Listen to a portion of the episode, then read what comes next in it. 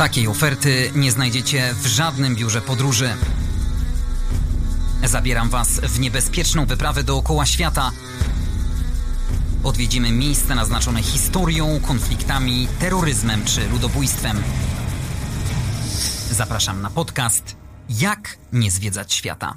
Andrzej Gliniak, dzień dobry. Rozpoczynamy 61 odcinek, którego patronami są KANS, Karkonoska Akademia Nauk Stosowanych w Jeleniej Górze, Entrak, europejski lider wśród dostawców części do maszyn budowlanych oraz Pozbet, profesjonaliści z branży konstrukcji betonowych. Zachęcam do subskrybowania konta podcastu na Spotify i YouTube oraz lajkowania strony Jak nie zwiedzać świata na Facebooku. A już teraz zakładamy kask, zapinamy pasy i zapraszamy Was na godzinną wyprawę na motocyklu do Ameryki Łacińskiej.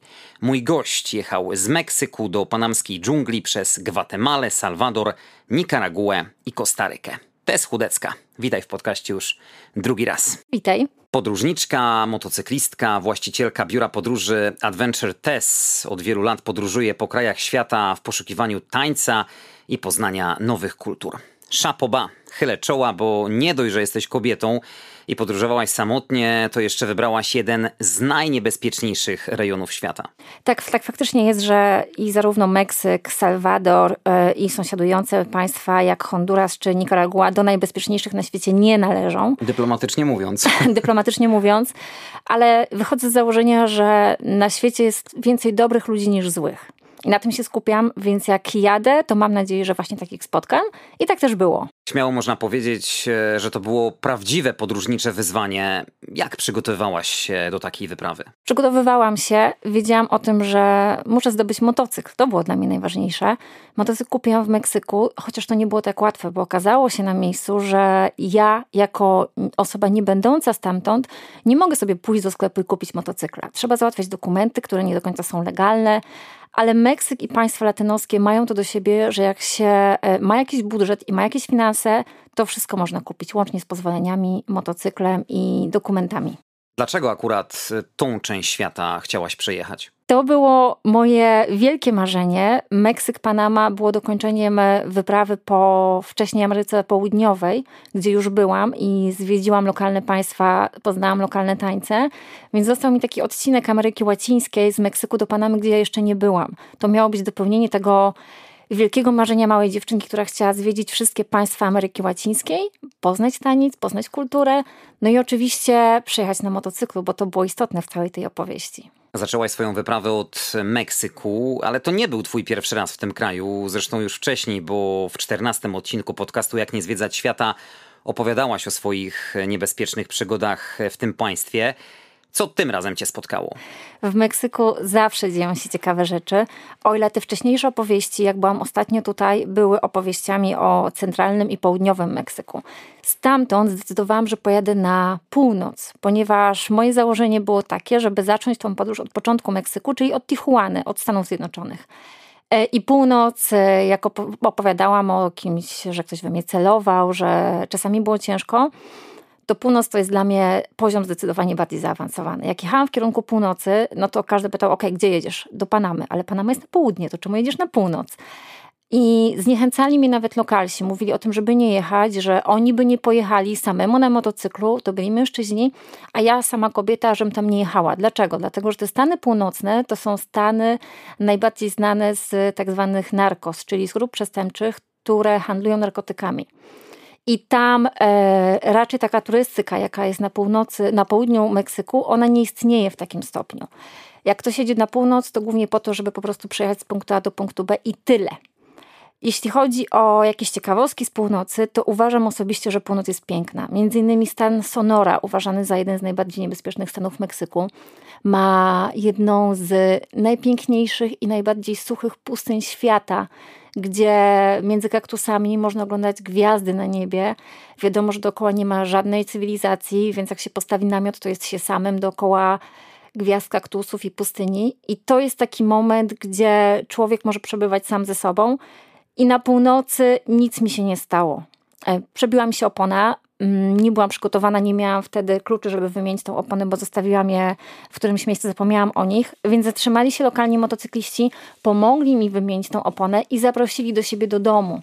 Nikt nie chciał mnie napaść, nikt nie chciał mnie zabić, ale faktycznie było też tak, że przekazywali moje kontakty pomiędzy swoimi rodzinami znajomymi i mówili, ta dziewczyna jedzie z tego i tego miejsca, odbierzcie ją, Albo powiedzcie, gdzie może pojechać, a gdzie nie może pojechać. I mówili mi, ok, tam się nie zatrzymuj, bo to jest takie miejsce, gdzie coś faktycznie może ci się wydarzyć. I miałam taką też sytuację, że w jednej z tej miejscowości, tak zwane Y, to jest taka, taki region w Meksyku, jedno z najbardziej niebezpiecznych miejsc w Meksyku, zaczął mi się psuć motocykl. Ewidentnie czułam, że coś jest nie tak, tylko nie wiedziałam co i teraz sobie myślę, zatrzymać się a wszyscy mi mówili, że coś mi się może stać, czy po prostu jechać, mając nadzieję, że się moto nie zatrzyma i gdzieś poza tą miejscowością znaleźć mechanika. I się nie zatrzymałam. Czekałam do samego końca, trochę w duchu modląc się, żeby moto przejechało ten region i dojechałam do jakiejś małej miejscowości i tam znalazłam mechanika. Więc y, no ta północ Meksyku nie jest zachęcająca. Jakbyś mnie zapytał, czy bym pojechała na nowo sama na motocyklu, nie pojechałabym. Mówisz o zagrożeniach. Jakie potencjalne niebezpieczeństwa na ciebie czyhały? Na północy Meksyku, na prawie każdym skrzyżowaniu bądź na wjeździe do miejscowości są tak zwane alcones. Alcones po polsku to chyba są sokoły, tłumacząc z hiszpańskiego. To są osoby, które strzegą tych skrzyżowań i miejscowości i patrzą, kto przejeżdża. Tam się nie da przejechać niezauważonym. One do swojego, te alkony do swojego szefa dają znać, że ktoś tam tędy jedzie. To są przestępcy. To są osoby należące do grup przestępczych, tak. E, I co mogłoby mi się stać? Mogło z opowieści oczywiście lokalnej ludności, bo ja tego nie doświadczyłam. Mogliby mnie zatrzymać, mogliby mnie zgwałcić, zabić, poświatować, włożyć do kwasu i nigdy nie znaleźć. Bo to nawet nie chodzi o to, że oni chcieliby mój motocykl. Zakładam, że mój motocykl nie był dla nich jakoś szczególnie ciekawy, chociaż minusem dla mnie było to, że mój motocykl miał tablicę z innego stanu meksykańskiego, który się nie lubi pomiędzy północą a tym stanem. Więc jakby ludzie patrząc na moje tablice myśleli sobie, a może ktoś przyjechał po to, żeby sprawdzić, nie wiem, jak tutaj działamy, czy co robimy, więc to nie było takie do końca też zachęcające. A na północy też jakby ten wskaźnik e, ludzi, którzy, które giną, którzy giną, kobiet zaginionych e, jest bardzo wysoki. Widać na ulicach e, dużo policji? Widać wojsko. Policji nie widać. Policja na północy nie ma takiego znaczenia i niestety widać wojsko. Dlaczego niestety? Ponieważ wojsko w Meksyku też jest zamieszane w grupy przestępcze. Więc trochę to jest połączone. Korupcja. Tak, mega korupcja, więc jakby cokolwiek mi się działo, to na pewno nie szukałabym pomocy u wojska. Gdzie w Meksyku zatrzymywałaś się na noc? E, starałam się szukać albo bezpiecznych miejsc, w jakichś bezpiecznych lokalizacjach, gdzie mogłam postawić namiot, bo spałam głównie pod namiotem, albo ludzie z grup motocyklowych wysyłali mi kontakty do swoich znajomych, którzy gościli mnie u siebie w domach. I na przykład wyjeżdżali po mnie na, na skraj miejscowości, gdzie wjechać sama już nie mogłam bez po pozwolenia, bo coś mogłoby mi się stać. Oni wyjeżdżali, jakby, więc już wtedy byłam pod osłoną kogoś lokalnego, zawozili do siebie do domu i rano wyjeżdżali ze mną na skraj tej miejscowości. Po tym, co opowiadasz, raczej nie polecasz e, samotnych wycieczek w ten rejon świata. Nie, nie polecam. Chyba, że ktoś mówi o północy Meksyku, o półwyspie Baja California. Tam jest zdecydowanie inaczej, ponieważ jest to półwysep, który otoczony jest z jednej strony morzem, z drugiej strony oceanem e, i tam ta przestępczość jest dużo niższa. To też dlatego, że jest dużo mniej ludzi. Ale jeśli mówimy już o kontynencie, to ewidentnie nie polecam. Czułaś strach i takie wszechobecne napięcie? Tak, czułam takie napięcie i teraz mogłabym powiedzieć, że jeśli posiwiałam, to posiwiałam na północy Meksyku. Miałam taką noc, e, że spałam na jakimś lokalnym kempingu i właścicielka powiedziała do mnie, za ładna jesteś, żeby jechać sama, tu giną kobiety. Całej nocy nie spałam wtedy w namiocie. Miałam totalnie nieprzespaną noc. Jakie wrażenia robią same przejścia graniczne w tak e, niebezpiecznych terenach? To zależy na przejściu. Na przykład pomiędzy Meksykiem a Gwatemalą jest tak, że z Gwatemali do Meksyku jest oczywiście oficjalna granica, gdzie trzeba pokazywać dokumenty, ale pod granicą, czyli pod mostem, płynie sobie rzeka.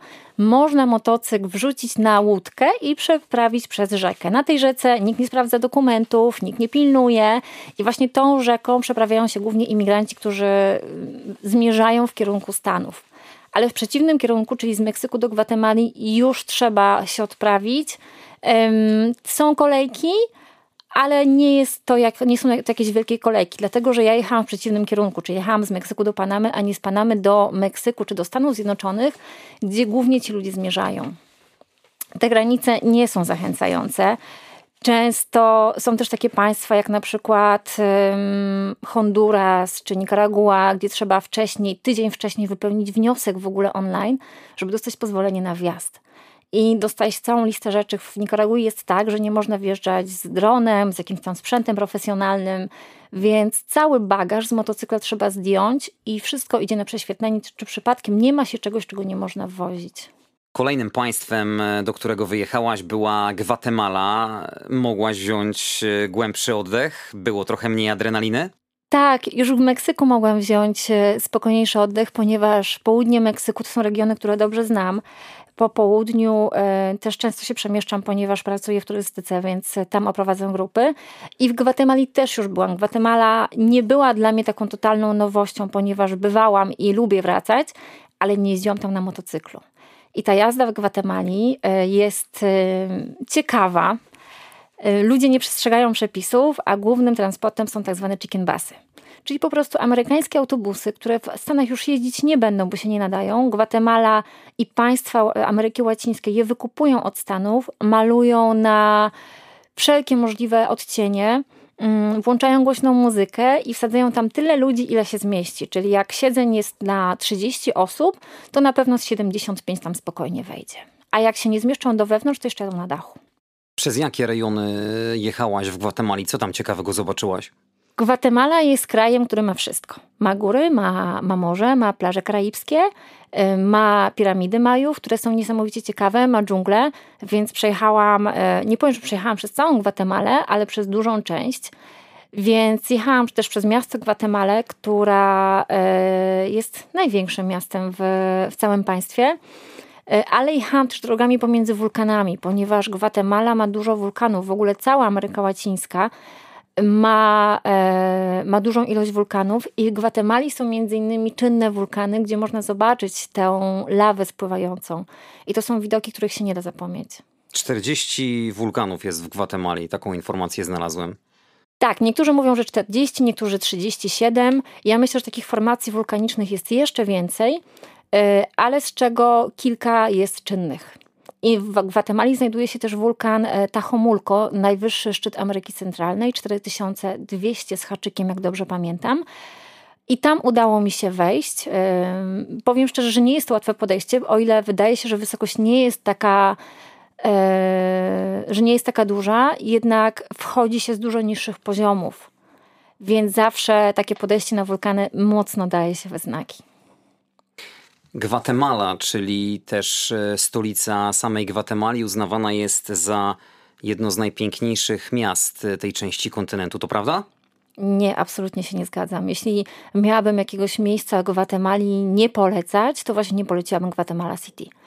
E, w Guatemala City, w centrum miasta, gdzie znajduje się rząd, gdzie znajduje się katedra, jest kilka placyków, ale tam nikt nie chce mieszkać, ponieważ po zmroku robi się bardzo niesympatycznie i bardzo nieprzyjemnie, a znowu te nowoczesne dzielnice, bo taka jest, na przykład tam jest taka Calle Diez, taka dosyć nowoczesna, gdzie są kluby i, i biura, tak naprawdę z naszego europejskiego punktu widzenia ma niewiele do zaoferowania. Ale za to Antigua Guatemala, miasto, które było wcześniejszą stolicą Gwatemali, to jest miasto kolonialne położone pomiędzy wulkanami, miasto z pięknymi, zabytko, zabytkowymi budynkami, miasto niestety zniszczone po części przez trzęsienie ziemi. Więc do dzisiaj jeszcze można zobaczyć kościoły, które tak jak było trzęsienie ziemi, to tak właściwie zostały, nic z nimi nie zrobiono. I to też jest ciekawe. Samo miasto jest też bazą wypadową na, na okoliczne wulkany, więc jak ktoś by się przymierzał do zdobycia czy mm, Acatenango, czy okolic wulkanu El Fuego, czy wulkanu Lagua, to zazwyczaj e, wychodzi się właśnie z Antigua Guatemala. Tam też w, w tym mieście są procesje wielkanocne wpisane na listę UNESCO. Więc dużo ludzi przyjeżdża tylko po to, żeby zobaczyć takie procesje, żeby wziąć w nich udział. Ludzie z całego świata przyjeżdżają, żeby zobaczyć, jak e, lokalna ludność idzie w procesji, która może trwać nawet 12 godzin, od świtu do zmierzchu. Jak odebrałaś różnicę między ludnością w Meksyku a w Gwatemali? Nie powinnam tego mówić, ponieważ mieszkam w Meksyku, ale Gwatemalczycy, jak dla mnie, powinni dostać Nobla za bycie przyjaznymi, za bycie uśmiechniętymi, za sympatyczną odpowiedź na Buenos Dias i wszelaką pomoc. Ludzie Gwatemali to 60% potomków Majów. Ludzie, którzy do dzisiaj mają własne wierzenia, własną kulturę, którzy nie mają tak zaawansowanej technologii, na przykład jak w Meksyku, ale oni są zawsze pomocni, zawsze uśmiechnięci. Miałam tylko jedną taką sytuację, której e, nie wspominam zbyt przyjemnie. Miałam przebitą oponę i chciałam wymienić ją, więc pojechałam do mechanika i mechanik dał mi cenę razy trzy co najmniej, gdzie ja te ceny mniej więcej znałam, bo pytałam znajomych. I mówię mu, że nie, że nie zapłacę. To on do mnie, no to jedź sobie. Ale to było takie ewidentnie nieuprzejme. Nie było żadnej chęci pomocy z jego strony. Po prostu mm, pojechałam, zabrałam się i pojechałam w inne miejsce. W co wierzą te lokalne społeczności? Lokalna społeczność wierzy w... Praktykuje synkretyzm religijny. Czyli w większości są katolikami, ale to jest taki katolicyzm wymieszany z jakimiś wierzeniami majańskimi. Na przykład w okolicy jeziora Atitlan, jednego z największych, a właściwie największego jeziora w Gwatemali, wierzy się w Mashimona. Mashimon jest lokalnym bóstwem, takim trochę dla niektórych odpowiednikiem Jezusa, dla innych Łazarza. E, jest to osoba, która wyrzeźbiona jest z drewna, co roku zmienia miejsce zamieszkania, swoją świątynię. Jak jest procesja wielkanocna, to na procesie zabiera się Jezusa z kościoła i Maszimona ze swojego domu. I Jezus wraca do kościoła, a Maszimon idzie do kolejnego domu. W tym domu tworzy mu się taki pokój, tworzy mu się mieszkanie, przynosi kwiaty, przychodzą szamani, którzy, odpra którzy odprawiają modlitwy. E, I przychodzą oczywiście ludzie, którzy się modlą do Maszimona o to, żeby było im w życiu dobrze, o opiekę, przynoszą alkohol, dużo się pije. W ogóle opieka nad Mashimonem przez cały ten rok składa się z tego, że trzeba dużo pić. Bo oni tam mają swoje lokalne trunki, swoje lokalne alkohole i zawsze do każdej odprawianej modlitwy jest jakiś alkohol. Więc jak tam odwiedzam Mashimona, to zawsze ci opiekujący się są mocno pijani. A próbowałaś gwatemalską czekoladę? Pytam, bo czekolada pochodzi z Gwatemali, tak? Niektórzy mówią, że z Gwatemali, niektórzy, że z Meksyku. Wiadomo jest, że, wiadomo jest, że Gwatemala pochodzi z tamtych rejonów. Już Majowie, już dla Majów e, kakao, czy Gwatemala było napojem bogów, ale też kakaowiec był walutą. Nie było pieniędzy, jakie my dzisiaj znamy, nie było bitcoinów ani e, przelewów internetowych. Wtedy zamiast, e, zamiast takich płatności odbywała się płatność kakaowcem. I już wtedy wpadli na pomysł, że można oszukiwać. Jak wyglądały oszukane monety, tak zwane, kiedy kakao było wysuszone, zalepiało się to błotem, żeby miało taką samą wagę i żeby mm, sprzedający nie zauważył, że to jest kakao, które się do niczego nie nadaje. No to teraz krótki quiz. Wiesz e, wizerunek jakiego ptaka znajduje się na fladze i w godle Gwatemali? Myślę, że wiem, Quetzala. Quetzal. To jest symbol e, Gwatemali. Tak, to jest symbol Gwatemali. E, jest też e, ptakiem świętym dla Majów. Tylko i wyłącznie majańscy władcy mogli się przyozdabiać w pióra tego ptaka. Można go spotkać, są też sanktuaria, gdzie żyją Quetzale. Ale myślę, że dużo łatwiej jest go spotkać na przykład w Kostaryce niż w Gwatemali. I też moneta Gwatemali nazywa się Quetzalem. I jest też miasto w Gwatemali o tej nazwie. Całkiem możliwe, ale nie byłam. Ale niestety ten ptak jest e, zagrożony wyginięciem. Tak, jak e, niestety większość zwierząt w okolicy, ponieważ w Gwatemali nie dba się o przyrodę.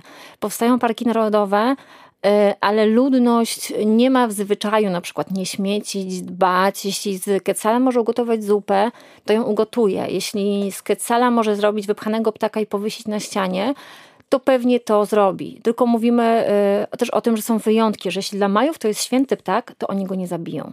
Oni karali nawet śmiercią zabicie tego ptaka, zaś sami po złapaniu i wyrwaniu ozdobnych i cenionych piór wypuszczali go na wolność. Myślę, że, że nie tak łatwo wcale go złapać, ale jest to, jest to szczególny ptak. Widziałaś go? Zdarzyło mi się go zobaczyć. Ma też taki specyficzny dźwięk. Polecam gdzieś później sobie włączyć jakiś filmik na YouTubie, ponieważ też y, piramidy w Meksyku, piramidy Czycienica, jak się klaszcze pod piramidą, to echo wydobywające się z tej piramidy daje dokładnie taki sam dźwięk jak Quetzal. Więc całkiem możliwe, że Majowie budowali tak swoje piramidy, żeby nawiązywały do tego, w co oni wierzą, czyli mniej więcej między innymi w Quetzala. Co dobrego polecasz do zjedzenia w Gwatemali? Co warto zjeść w Gwatemali? E, Gwatemala ma kuchnię troszkę podobną do meksykańskiej. Dla mnie e, le, może mieć ciekawszą, ale lepszą, ponieważ jedzenie w Gwatemali zazwyczaj jest wyrabiane przez te panie, które siedzą i lepią te swoje tortille z kukurydzy, smażą je na e, komalu, na, to jest takie, e, taka kuchnia na, e, na otwartym ogniu i te tortille podaje się ze wszystkim. Mogą być na słono, mogą być na słodko, y, więc polecam spróbować, jakby ktoś był w Gwatemali. W Gwatemali z pewnością warto odwiedzić jedno z najzłębszych jezior na świecie, czyli Atitlan. Jezioro Atitlan jest miejscem świętym dla, dla lokalnej ludności. Ma głębokość dochodzącą do 300 metrów, a taka ciekawostka, na dnie tego jeziora odnaleziono były pozostałości po mieście majańskim. To jest jezioro powulkaniczne, czyli wiemy, że tam kiedyś musiał znajdować się jakiś mega wielki wulkan. Dookoła samego jeziora znajduje się 12 miejscowości i każda z tych miejscowości ma nazwę od apostoła. Więc tutaj też znowu nawiązanie do tego, że Majowie jednak są po części katolicy, że wciąż mają gdzieś te katolickie, katolickie wierzenia. Nad e, jeziorem królują trzy wulkany, na które można wchodzić, ale nie polecam samemu. Nie polecam dlatego, że też słynie z napadów na samotne osoby, więc jak gdzieś się idzie w takie miejsce, najlepiej zapytać, czy można, czy nie można, czy jest bezpiecznie, czy nie jest bezpiecznie. Ale dookoła jeziora te społeczności, które żyją, wytwarzają na przykład wciąż swoje tkaniny. Panie barwią te tkaniny za pomocą roślin, za pomocą e, kocznija. Kocznija to jest taki robaczek żyjący sobie na kaktusie, którego hoduje się tylko i wyłącznie po to, tam tylko po to, żeby on zabarwił tkaninę na taki czerwono-wiśniowy odcień. Słyszałam, że w Europie się używa do barwienia jedzenia, ale nie spotkałam się nigdy na opakowaniu, żeby tak było napisane. Skoro jesteśmy na jeziorze, no to teraz wypływamy na te najgłębsze wody. Kolejnym krajem na Twojej trasie był Salwador, jedno z najniebezpieczniejszych państw. Dom dwóch najgroźniejszych gangów świata. Szacuje się, że w tym liczącym niespełna 7 milionów mieszkańców kraju, aż 100 tysięcy może być członkami gangów. W międzynarodowych statystykach zabójstw Salwador regularnie zajmuje niechlubne pierwsze miejsce. Strach się bać. Tak było, tak było do um, ubiegłego roku. Byłoby te, było też tak, że w Salwadorze więcej osób w ciągu roku ginęło w zabójstwach z powodu zabójstw niż w wypadkach samochodowych. Więc statystyki nie zachęcają, mnie też nie zachęcały. I prawdopodobnie, gdybym mogła wtedy, to ominęłabym Salwador. Ale ominąć się go nie dało, ponieważ był na mojej trasie.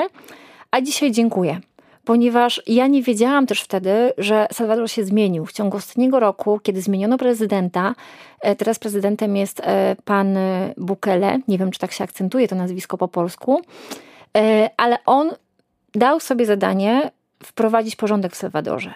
Wybudował największe więzienie na świecie, więzienie na 70 tysięcy więźniów. 70 tysięcy jeszcze tam nie ma, ale myślę, że w takim tempie całkiem niebawem się zapełni.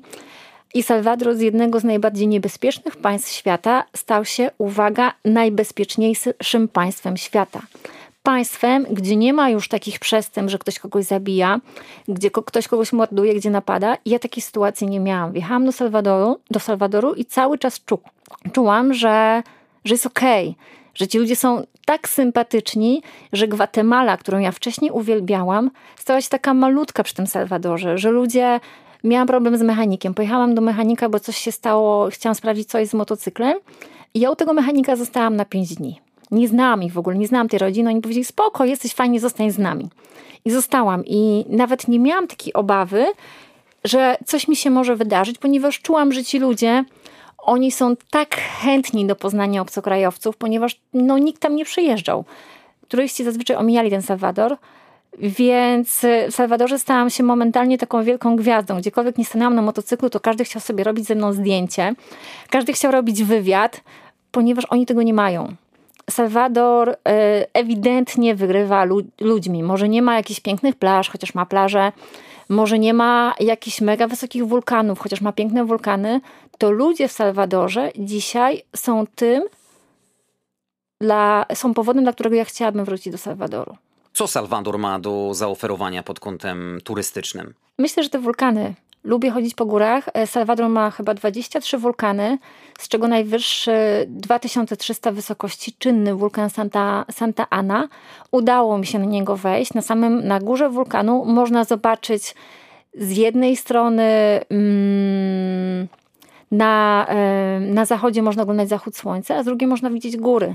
Jest mało takich miejsc na świecie, gdzie można być o poranku nad morzem, na plaży, a wieczorem można być w górach i to w wysokich górach. A w Salwadorze tak właśnie jest. A widziałaś stolicę Salwadoru? El Salvador? Oczywiście, to właśnie tam był ten mechanik, u którego zostałam. I mechanik koniecznie chciał pokazać mi swoje miasto. Chciał pokazać mi, że El Salvador jest bezpieczne, że, mm, że można tam chodzić nocą, że nie jest tak źle, jakby się wydawało. I faktycznie mu się udało. To było miejsce, gdzie ja nie lubię stolic. Stolice zazwyczaj są z mojego punktu widzenia niebezpieczne, mało przyjemne. To są miejsca, gdzie najchętniej bym w ogóle nie zajeżdżała, ale zajeżdżam z ciekawości. I w Salwadorze codziennie na głównym placu odbywają się potańcówki dla seniorów, gdzie seniorzy przychodzą sobie przy muzyce na żywo, tańczą. Prezydent i rząd zanotowali sukces w walce z przestępczością, ale te ich metody były i są często bardzo brutalne. Tak, rząd w Salwadorze ma niesamowicie wielkie poparcie. Właśnie szczególnie dlatego, że dla ludzi, którzy wcześniej bali się wyjść na ulicę, którzy bali się własnych sąsiadów, którzy bali się tych dwóch największych gangów, tam było też tak czasami, żeby dostać się do gangu, trzeba było zabić kogoś z drugiego gangu, tak zwana e, próba krwi i ludzie oczywiście ją przechodzili. Więc to nie było miejsce, gdzie ludzie chcieli mieszkać. W ogóle jedna trzecia lokalnej ludności wyjechała do Stanów Zjednoczonych. Myślę, że nie ma takiego państwa na świecie, poza Kubą oczywiście, gdzie tak dużo ludzi mieszkałoby poza własnym państwem. Ale ten rząd y, nie jest taki idealny. Poza tym, że wyczyścił Salwador z przestępców, to do tego więzienia wsadza też ludzi, którzy nie do końca są winni. Wsadza ludzi, którzy krytykują rząd, wsadza youtuberów, instagramerów, opozycjoniści. Opozycjonistów, ludzi, którzy mają własne zdanie, nie zgadzają się z nim i na przykład y, zamiast y, dać możliwość jakąkolwiek, żeby wyjechali z państwa, chociaż to też nie jest rozwiązanie, to po prostu lądują w tym samym więzieniu co przestępcy.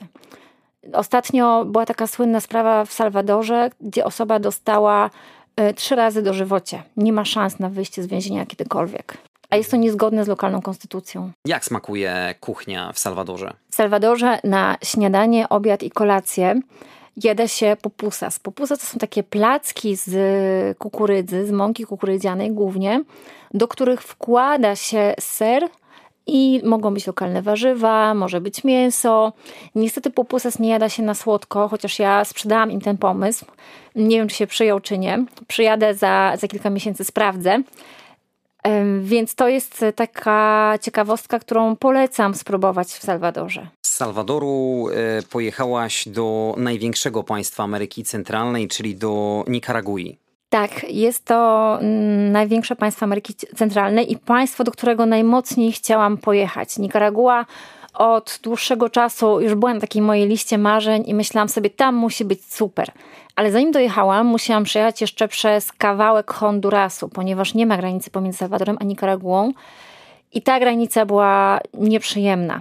Żeby przejść przez Honduras, y, sprawdzają motocykl, y, sprawdzają dokumenty. Trzeba zapłacić za kilkugodzinny przejazd, dwadzieścia kilka dolców, tylko dlatego, że się przejeżdża przez drogi. To nie ma znaczenia, że ja wcale nie chcę tam być. Jak wyjeżdżałam z Hondurasu do Nikaragui, granica przejazd zajął mi trzy godziny. Raz, że wyjazd, dwa, że wjazd. I to właśnie w Nikaragui prześwietlali mi motocykl, sprawdzali, czy mam pozwolenie, czy mnie wpuszczą, czy mnie nie wpuszczą, gdzie na świecie byłam, czy byłam może jakiegoś innego państwa, które nie za bardzo lubi się z Nikaraguą. Więc Nikaragua rajem na ziemi nie jest. Nie jest ze względu na panującego tam prezydenta. Daniel Ortega panuje od ponad 20 lat i on mówi, że jest prezydentem wybranym w wyborach. Wszystkie stowarzyszenia na świecie, Stowarzyszenia Praw Człowieka zdecydowały wspólnie, że nie było żadnych wyborów, że były sfałszowane. bo nawet sama lokalna ludność nie jest za tym. On jest dyktatorem? Osobiście mówi, że nie, ale jest. To też widać na ulicach. Wszędzie jest policja, wszędzie jest wojsko, co chwila zatrzymuje nas policja, też sprawdza dokumenty, sprawdza ubezpieczenie. I tak naprawdę trochę mi się wydaje, szuka powodu, żeby wystawić mandat. Ale Nikaragua taka ciężka i taka zła też nie jest. Ma przepiękną dżunglę, przepiękne krajobrazy, ma też sympatycznych ludzi i ma też jedną z moich ulubionych wysp, na których byłam, to jest wyspa Ometepe. Wyspa znajduje się na jeziorze, jest to wyspa wulkaniczna. Są na tej wyspie dwa wulkany, z czego jeden jest czynny. Na obydwa można wejść. I ta wyspa jest takim właśnie rajem w tej Nikaragui, gdzie można spędzić kilka tygodni. Ja tam zamieszkałam w hamaku. Mogłam sobie wynająć łóżko w hostelu, ale w związku z tym, że już od kilku miesięcy woziłam ze sobą hamak, to w Nikaragui odkryłam go na nowo. Uświadomiłam sobie, jak mega wygodnie śpi się w hamaku i budzi się codziennie z widokiem na wulkan to było niesamowite przeżycie. Jak żyje się ludziom w Nikaragui, w tym dyktatorskim kraju? Muszą sobie radzić, nie mają wyjścia. Myślę, że to jest państwo, które podzielone jest trochę pół na pół, ponieważ są ludzie, którzy do dzisiaj zgadzają się z tym ustrojem, mówią o tym, że prezydent pomógł im wyjść spod innych rządów, które były nastawione na Stany Zjednoczone, które były dla nich złe. E, ale jest ta druga grupa, która mówi o wolności słowa, która mówi o wolności praw człowieka. I właśnie myślę, że ten prezydent w Salwadorze dąży do tego powoli, żeby była taka sama sytuacja jak w Nikaragui. Jak byłam w Nikaragui w lokalnym muzeum i zapytałam przewodnika, czy oni są państwem komunistycznym, to absolutnie powiedział, że nie, że nie ma takiego, że oni w ogóle nie mają z komunizmem nic wspólnego, i nawet nie chciał tego słuchać. Więc y, moje kolejne pytanie było: OK, to czemu za bohaterów narodowych na ścianie muzeum był na przykład powieszony Che Guevara, e, byli, e, był prezydent e, Wenezueli, czyli wszystkich tych państw, które my wiemy, że są państwami komunistycznymi. Więc oni osobiście nie przyznają się do tego i głośno o tym nie mówią, ale jak się w to lokalne życie wsłucha i się podpatrzy, no to Nicaragua rajem na ziemi nie jest, ale jest rajem dla sportów ekstremalnych. Jeśli chodzi o przyrodę, o dżunglę, o kaniony, tam też można zjeżdżać na desce z. To jest chyba jedyne miejsce na świecie, gdzie można zjeżdżać na desce z czynnego wulkanu. I to też jest takie fajne przeżycie. A samo bezpieczeństwo, bo znalazłem taką opinię, że tam odnotowuje się bardzo wysoki poziom tej przestępczości pospolitej, różne kradzieże, napady rabunkowe. Myślę, że to się spotyka, ale ja tego nie odczułam. Gdzieś tam trochę się pilnowałam, ale w Nikaragui spałam też na plaży, spałam w takich miejscach, które nie do końca były, były miejscami wyznaczonymi i nic takiego mnie nie spotkało. Być może jest to związane z lokalną ludnością, że oni napadają sami siebie że o turystów jednak trochę dbają, policja ich pilnuje, bo ta policja jest wszędzie, więc nie spotkałam się z taką sytuacją i nie czułam czegoś takiego, że coś mogłoby mi się wydarzyć. W każdym z poprzednich krajów miałaś problem z motocyklem. Tym razem nie musiałaś jechać do mechanika? Tak, spotykałam tych mechaników. E, w Nikaragui takiej przyjemności nie miałam, więc to nie jest na szczęście. Po fakcie, po kilku latach spędzonych na motocyklu, mam już to doświadczenie i wiem, że w 90% spotkanie z mechanikiem to będzie przyjemne spotkanie, że spotkam ludzi, którzy popatrzą, o kurczę, dziewczyna na motocyklu jeszcze jedzie z Meksyku, ale Meksyk jest tak daleko, dlaczego jedziesz? Zostań z nami.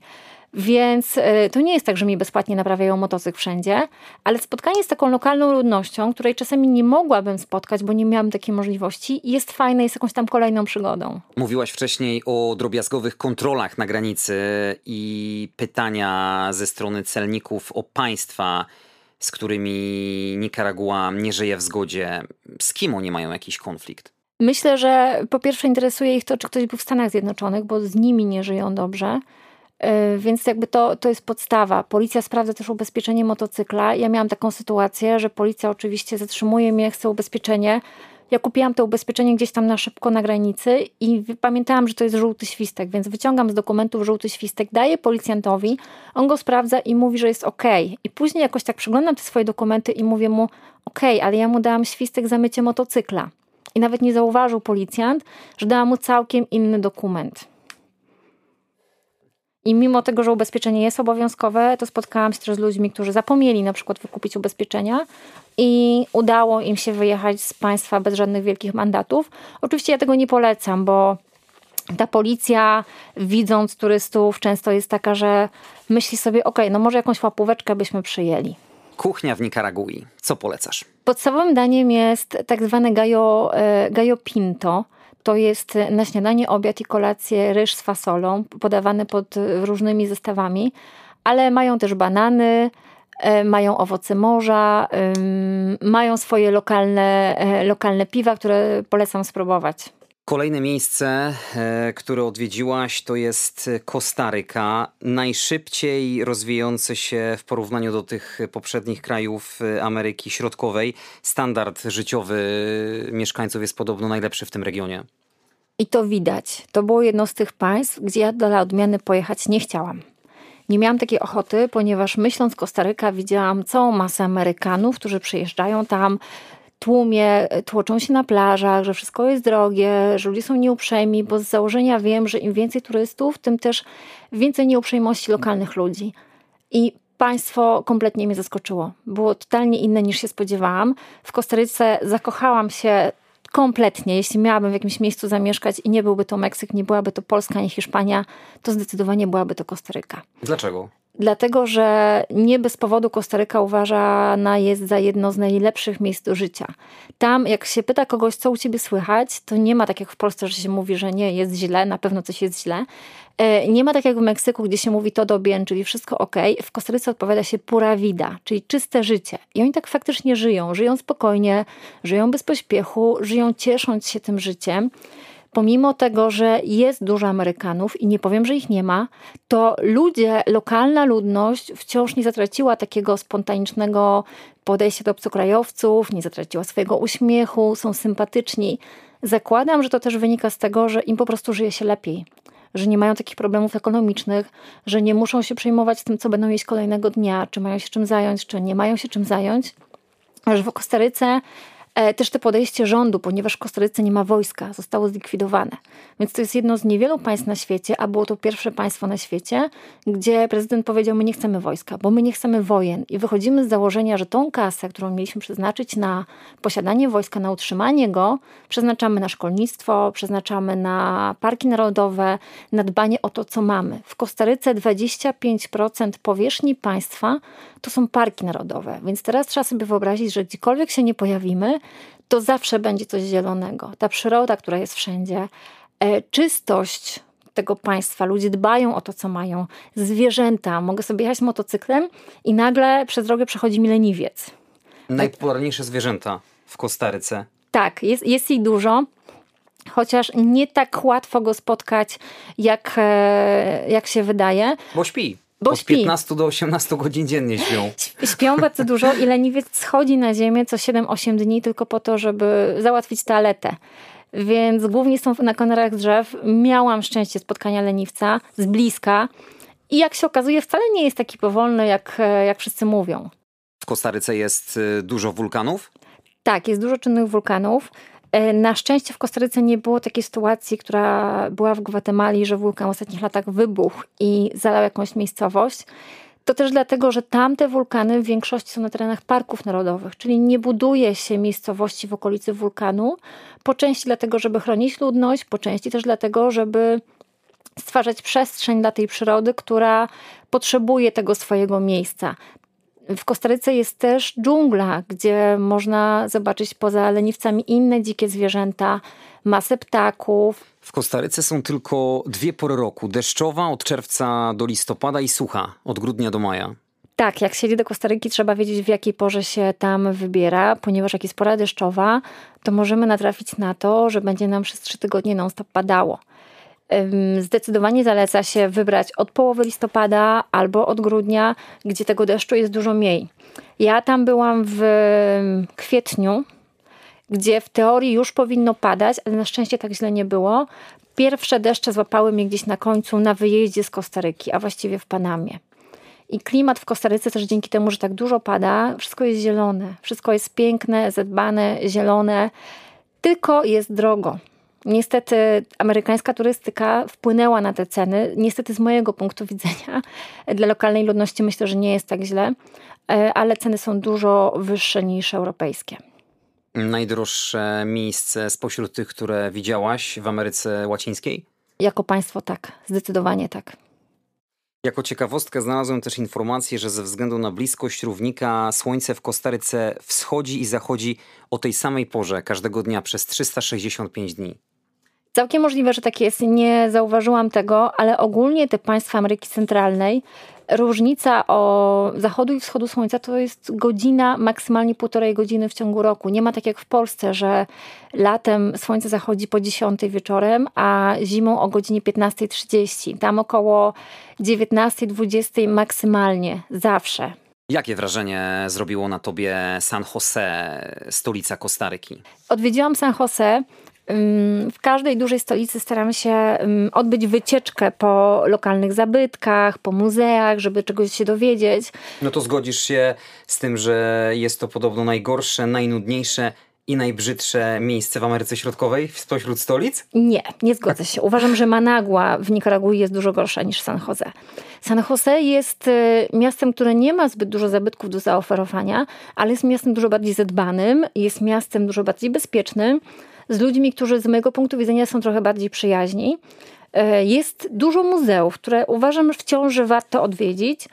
Więc e, zdecydowanie nie jest to miasto, którego bym nie poleciła. Na deser twojej wyprawy po Ameryce Łacińskiej była Panama. Trochę chciałam dojechać do tej Panamy, ale po części nie do końca, ponieważ wiedziałam, że Panama jest końcówką.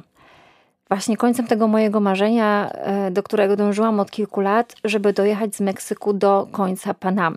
Więc jak wjeżdżałam z Kostaryki do Panamy, to miałam takie mieszane uczucia: jechać czy nie jechać, zostać w Kostaryce czy nie. Oczywiście miałam ograniczony czas, więc musiałam jechać dalej. I co do Panamy nie miałam zbyt dużych oczekiwań. Wiedziałam, że jest kanał, wiedziałam, że na końcu jest dżungla i w sumie tyle wiedziałam. Panama zaskoczyła mnie tym, ponieważ lokalna e, ludność często mówiła, w Panamie nic nie ma, tu jest nudno, tu jest brzydko, tu jest coś tam. Więc tu też pozwolę się nie zgodzić. Panama ma piękną przyrodę, trochę zaniedbaną, ponieważ ludzie nie dbają o nią jak w, jak w Kostaryce. To też wynika z tego, że w Panamie nie żyje się z turystyki. Panama nie jest państwem nastawionym na turystykę. Panama jest państwem nastawionym na kanał i z tego żyje. Więc nie dba się tak mocno o to, co się ma. Panamczycy nie są tak sympatyczni jak w Kostaryce. To fakt ale nie jest to też najbardziej nieprzyjemny naród świata, więc y, myślę, że warto tam pojechać. Jest dużo gór, są wulkany, jest cała masa fajnych rzeczy do zdobycia. Miasto Panama City, tam byłam w totalnym szoku, ponieważ się nie spodziewałam, że zobaczę miasto, które wygląda jak Miami. Jak o ile widziałam San Jose, które jest no, średnio ciekawym miastem, widziałam Maguanę, które jest beznadziejnie nieciekawym miastem, e, widziałam San Salvador, i tutaj nagle wyrasta miasto, które ma 500 tysięcy mieszkańców i całą masę wieżowców. I myślę sobie, okej, okay, ale o co Kaman? Właśnie chodzi o to, że tuż przy mieście Panama znajduje się kanał. Kanał, który został wybudowany, żeby połączyć dwa oceany. To miało być rozwiązanie dla sytuacji, żeby nie płynąć statkami dookoła całego kontynentu, dookoła Ameryki Południowej, co kiedyś zajmowało 70 dni, dzisiaj może byłoby to trochę szybsze. Przepłynięcie z kanału zajmuje kilkadziesiąt godzin przepłynięcie od oczekiwania do znalezienia się na drugim oceanie. Więc yy, znacznie ułatwia to sprawę. Ale sam też kanał podzielił tak naprawdę Kolumbię, ponieważ Panama nie była kiedyś państwem Panama, było częścią Kolumbii. I Stany Zjednoczone wpadły na pomysł, żeby dostać pozwolenie na wybudowanie kanału, ym, skłócą te państwa między sobą, skłócą tą ludność i tak właśnie powstała Panama i w tym państwie wybudowano kanał. Ale trzeba też e, powiedzieć, jeśli już wywołać do tablicy Kolumbię, że ta granica Panamy z Kolumbią, a wiadomo, że Kolumbia to kraj, gdzie na masową skalę produkuje się kokainę, no to trzeba te narkotyki przetransportować. I właśnie Panama stanowi niejako pomost e, pomiędzy Stanami Europą. I też powoduje, że mm, w miastach i miejscowościach rządzą pewne gangi. Pomiędzy Panamą a Kolumbią jest dżungla. Nie ma żadnego przejścia granicznego, nie ma żadnej komunikacji. Żeby przedostać się pomiędzy państwami, najłatwiejszą opcją jest wzięcie po prostu samolotu. Ale są też inne opcje, są też mniej legalne łódki, które pływają pomiędzy tymi, tymi państwami i przewożą ludzi, którzy nie do końca chcą zapłacić za samolot, bądź nie do końca legalnie chcą się przedostać pomiędzy tymi państwami. Przez dżunglę też wiem o tym, że przechodzą ludzie, idzie się około tygodnia, niektórzy idą dwa tygodnie, jest to ciężka przeprawa, ponieważ nie ma żadnej oficjalnej drogi, ale ci, którzy z Kolumbii na przykład albo z Wenezueli chcą się dostać do Panamy, a z Panamy dalej do Stanów, często uciekają się do takich środków, że jednak ryzykują swoje życie, przechodzą przez dżunglę po to, żeby dalej wyruszyć tą drogę do Stanów Zjednoczonych. Rząd panamski nie buduje żadnego mostu, nie buduje drogi, nie buduje w sumie nic, ponieważ mówi o tym, że nie chce łączyć tych państw i nie chce łączyć po pierwsze tych przemytników narkotykowych, które z punktu widzenia rządu miałyby łatwiejszą drogę, ale mi się wydaje, że są po prostu jakby względy czysto ekonomiczne, że jeśli byłoby połączenie pomiędzy Kolumbią a Panamą, być może kanał, kanał panamski nie byłby tak potrzebny. Być może trochę sytuacja Panamy by się zmieniła, a teraz Panama jest w świetnym położeniu, jeśli chodzi o, o ten kanał i może sobie z tego żyć. Znalazłem taką informację, że w Panamie nie da się rozłożyć namiotu. Czy się nie da rozłożyć tak. namiotu? Całkiem możliwe, że na szczęście nie sprawdzałam tych przepisów, ponieważ ja stawiałam namiot i spałam w Panamie pod namiotem.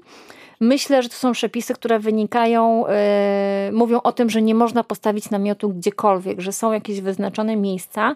Podróżując po całej Ameryce Łacińskiej, korzystam z kilku aplikacji, które podróżnicy na nich zaznaczają miejsca, gdzie można postawić namiot, gdzie można się przespać, gdzie są kempingi, więc nie miałam takiej sytuacji, że przyjechała policja i mi powiedziała, tutaj nie możesz spać. Sama Panama jest bardzo różnorodna etnicznie, bo tak naprawdę rodowici Panamczycy to metysi, czyli ta mieszanka Indian z Hiszpanami, ale też mieszka bardzo wiele plemion indiańskich, którzy stanowią niemal 10% całej ludności Panamy. 10% ludności Panamy, która włada ponad 20% y, ziemi.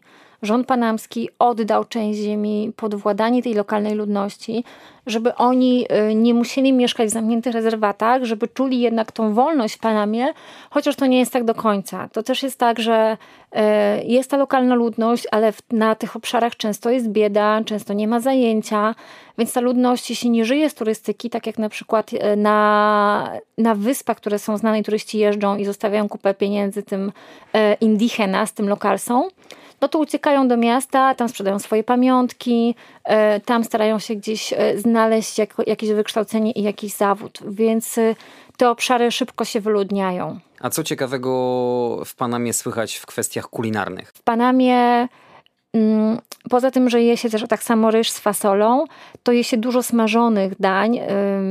Takie placki kukurydziane, które smaży się na głębokim oleju, zjada się na śniadanie, do tego je się jajko. Ta żywność w Panamie jest mocno przetworzona, w przeciwieństwie do Kostaryki, gdzie jest dużo owoców wszechobecnych i dostępnych, gdzie stawia się na naturalne żywienie. W Panamie dużo żywności jest wysyłanych przez Stany Zjednoczone, więc to nie są dania, które ja szczególnie polecam do spróbowania. Panama to był ostatni przystanek na twojej motocyklowej trasie po Ameryce Łacińskiej.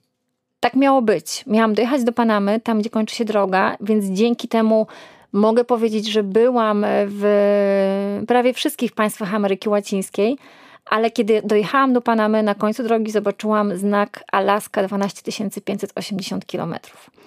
I tam naszło mnie, żeby jednak nie kończyć tej mojej podróży w Panamie, skąd miałam wysłać motocykl do Polski. Więc y, zostawiłam ten motocykl, wracam w listopadzie i w listopadzie zacznę drogę powrotną przez państwa, o których mówiliśmy, zahaczając jeszcze o Honduras i Belize, gdzie nie byłam, dojeżdżając do Meksyku, ale mając gdzieś tam z tyłu głowy, że miejscem docelowym będzie Alaska. Mhm. Włóżmy może te wszystkie już teraz podsumowując kraje Ameryki Łacińskiej do jednego worka.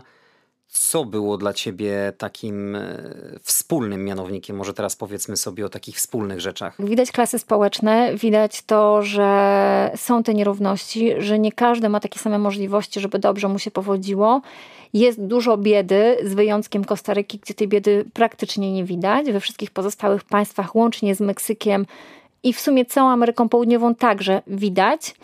Mm, ale poza nierównościami, też poza tym, że wszelkie stolice są niebezpieczne. Każde miasto, główna stolica każdego państwa to są miasta, gdzie trzeba uważać na kwestie bezpieczeństwa, ale są też plusy. Plusem jest to, że są dobrzy ludzie, że w jakimkolwiek państwie Ameryki Łacińskiej bym nie była, to spotykałam ludzi, którzy pomagali mi w sytuacjach, czasami wydawałoby się, że bez wyjścia. I jak coś mi się działo z motocyklem i ludzie, którzy podjeżdżali, myślałam sobie, no na pewno mnie teraz napadną, albo zestrzelą, albo zgwałcą, albo zabiją, to oni zatrzymywali się, żeby mi pomóc. I często kończyło się tak, że ta pomoc, yy, zapraszali mi do domu, pomagali, przekazywali kontakty, więc ja myślę, że to jest wspólny mianownik, ta taka szczerość i życzliwość tych ludzi. Pod kątem krajobrazowym z tych wszystkich krajów, który zrobił na tobie największe wrażenie? Jeśli odejmujemy Meksyk, to na pierwszym miejscu będzie. Nie wiem, czy tworzyłabym podium, ale na pewno Kostaryka i Nikaragua. Kwestie wizualne, kwestie dżungli, kwestie wulkanów, kwestie czynnych wulkanów. W Nikaragui jest też, e, też wulkan, gdzie do dzisiaj można zobaczyć jezioro lawy. To jest jedno z niewielu miejsc na świecie, gdzie można podejść do tego wulkanu i zobaczyć na dole czerwone jezioro całej lawy a takie najbardziej przyjazne pod kątem motocyklowym, które państwo było? Przyjazne, jeśli chodzi o kwestię jazdy, to myślę, że była to Kostaryka, ponieważ tam jeździ się dosyć e, bezpiecznie, dosyć spokojnie. Oczywiście lokalna ludność jeździ bez kasków, jeździ po alkoholu, jeździ po marihuanie, więc gdzieś tam to trzeba mieć z tyłu głowy, że jednak to jest państwo latynoskie, a nie europejskie.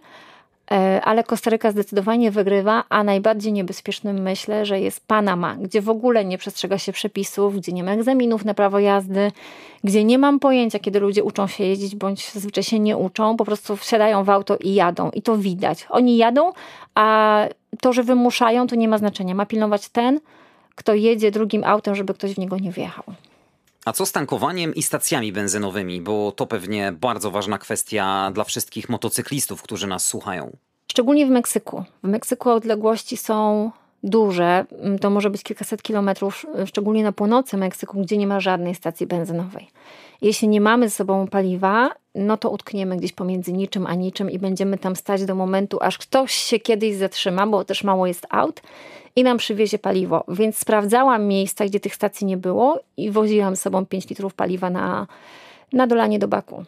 Przetarłaś szlaki. Gdyby któryś z naszych słuchaczy czy słuchaczek e, zainspirowała się Twoją wyprawą, co byś radziła? Jakieś wskazówki przed takim wyjazdem właśnie w te miejsca? Poleciłabym plan, żeby zaplanować sobie miejsca, gdzie się będzie chciało jechać i w jaki sposób. Jeśli to miałby być motocykl, to trzymam się jednej zasady, że mój dzień jazdy na motocyklu kończy się z zachodem słońca. Nie jeżdżę po zachodzie słońca. Na tym wyjeździe był wyjątek, był to przejazd z Hondurasu do Nikaragui, gdzie na granicy zeszło mi się tak długo, że już nie miałam wyjścia. Albo musiałam stać na granicy, gdzie bardzo, za bardzo nie było gdzie, albo musiałam jechać po nocy ale ogólnie, jeśli cokolwiek się wydarzy z motocyklem, złapiemy gumę bądź cokolwiek innego, to noc nie jest przyjaznym momentem, żeby być w nieznanym dla nas miejscu. Więc zaplanowanie odcinków przejazdu, zrobienie sobie mapki, sprawdzenie, gdzie jest trochę bardziej bezpiecznie, gdzie jest mniej. Wykupowanie ubezpieczenia na motocykl w każdym państwie, bo jakby się cokolwiek wydarzyło, żebyśmy nie mieli problemów nauczenia się podstaw hiszpańskiego, ponieważ w żadnych z tych państw poza Kostaryką lokalna ludność nie mówi po angielsku albo mówi bardzo mało, więc e, sama znajomość angielskiego, no z polskim już w ogóle nic nie mówię, to za mało, żeby tam pojechać. Pojechać można, przeżyć można, ale dogadać się już niekoniecznie. Tam preferowałaś raczej płatności kartą, czy jednak polecasz e, po wjeździe do każdego kraju wymieniać e, na lokalną walutę? W większości e, lokalnych e, krajów poza znowu Kostaryką jest tak, że lepiej płacić gotówką. W Kostaryce są takie miejsca, gdzie nie przyjmują gotówki, można płacić tylko i wyłącznie kartą, szczególnie w parkach narodowych, gdzie te bilety kupuje się wcześniej, bo później się może okazać, że nie ma miejsca, ale nie ma w ogóle możliwości płatności gotówką. Więc jakąś kartę trzeba ze sobą mieć. A jeśli chodzi jeszcze o internet, musiałaś specjalne karty przy każdym wjeździe do państwa kupować? Tak, w każdym z tych państw kupowałam lokalną kartę, ale nie trzeba tego robić, ponieważ jeśli kupi się Claro, to jest taka lokalna sieć, ona działa w całej Ameryce Łacińskiej. Trochę drożej to wychodzi, ale wygodniej. Nie trzeba jeździć w każdym państwie do, do kolejnego punktu, żeby kupować nową kartę. Jaki budżet e, trzeba przeznaczyć na taki wyjazd? Od e, wyjazdu z Meksyku do dojazdu do Panamy zajęło mi to ponad dwa miesiące. To nie było tak dużo, patrząc na to, że w Meksyku byłam kilka lat. Jeśli chodzi o koszty, staram się żyć niskobudżetowo, czyli śpię pod namiotem, Przygotowuję sobie własne śniadania, mam własną kuchenkę, na której gotuję kawę i jedzenie. Próbuję lokalnych smaków. To nie jest tak, że nie jem tego jedzenia tam na miejscu, ale staram się no, żyć tak, żeby jednak wyliczać ten budżet. Więc myślę, że w każdym z tych państw tak mega nisko budżetowo, i tutaj znowu Kostarykę odkładamy na bok, w każdych statystykach, za mm, 1500 dolarów miesięcznie da się przeżyć, zwiedzając, żyjąc na miejscu pewnie trochę taniej. W Kostaryce byłoby to dużo więcej. Zdradzisz nam, co trzeba zrobić, żeby kupić motocykl w Meksyku? Bo na wstępie mówiłaś, że jest to bardzo ciężkie do realizacji. Jeśli chciałby na dwóch kółkach przejechać e, te państwa, to może do mnie napisać, pomogę mu kupić motocykl w Meksyku. I uwaga, ciekawostka, jeśli motocykl kupicie w Meksyku, to nie możecie go zostawić w żadnym z danych państw, przez które przejeżdżałam. Kolejnym państwem, gdzie motocykl może zostać, jest Panama. I ten motocykl w Panamie też nie może zostać na ulicy czy u znajomego w garażu. On musi być na parkingu lotniskowym. Ten motocykl musi być zdany, ponieważ wjeżdżając do Panamy dostajemy pieczątkę, która nam mówi, że ja wjechałam z motocyklem, więc ja nie mogę wyjechać bez tego motocykla. To są przepisy, które mówią o tym, żeby po prostu nie sprzedawać tych sprzętów na miejscu. Więc y, mój motocykl został w Panamie, czeka tam na mnie i mam nadzieję, że w listopadzie go zobaczę. No właśnie, jakie są Twoje plany najbliższe na kolejne wyprawy? E, kolejne wyprawy są zawodowe. Mm, kocham podróże, ale też lubię swoją pracę, która jest związana z podróżami. We wrześniu, 12 września lecę z grupą do Peru, gdzie nie będzie motocykli, ale będzie mega aktywnie. Będą góry, będzie Machu Picchu, będą trekkingi, będą jeziora. E, po Peru lecę do Meksyku, gdzie po części zostawiłam swoje życie. Tam też będę miała kolejną wyprawę zawodową. Kończę ją w połowie listopada i w listopadzie planuję wakacje, planuję polecieć do Panamy i od listopada do końca grudnia chcę dojechać z Panamy do Meksyku. Następnie kolejne zawodowe wyjazdy: Kuba, Gwatemala, Nikaragua też się pojawiła, więc trochę, trochę przyjemności i trochę pracy. Gdyby któregoś słuchaczy interesowały te rejony, yy, chciałby się z Tobą skontaktować, gdzie Cię można znaleźć? Poza tym, że można mnie znaleźć w Meksyku, to najlepiej znaleźć mnie na internecie. E, polecam zaglądać na adventuretest.com. Tam jest moja strona internetowa, można do mnie pisać. E, na Instagramie tak samo się nazywa, więc tam można mnie najłatwiej znaleźć. Dziękujemy bardzo. Tess Chudecka była naszym gościem. E, zapraszamy oczywiście do odwiedzenia również facebookowej strony Jak nie zwiedzać świata. Tam znajdziecie zdjęcia z wyprawy TES po Ameryce Łacińskiej. Jeszcze raz dziękuję, wszystkiego dobrego, a my słyszymy się ponownie w kolejnym odcinku podcastu Jak nie zwiedzać świata. Andrzej Gliniak, do usłyszenia.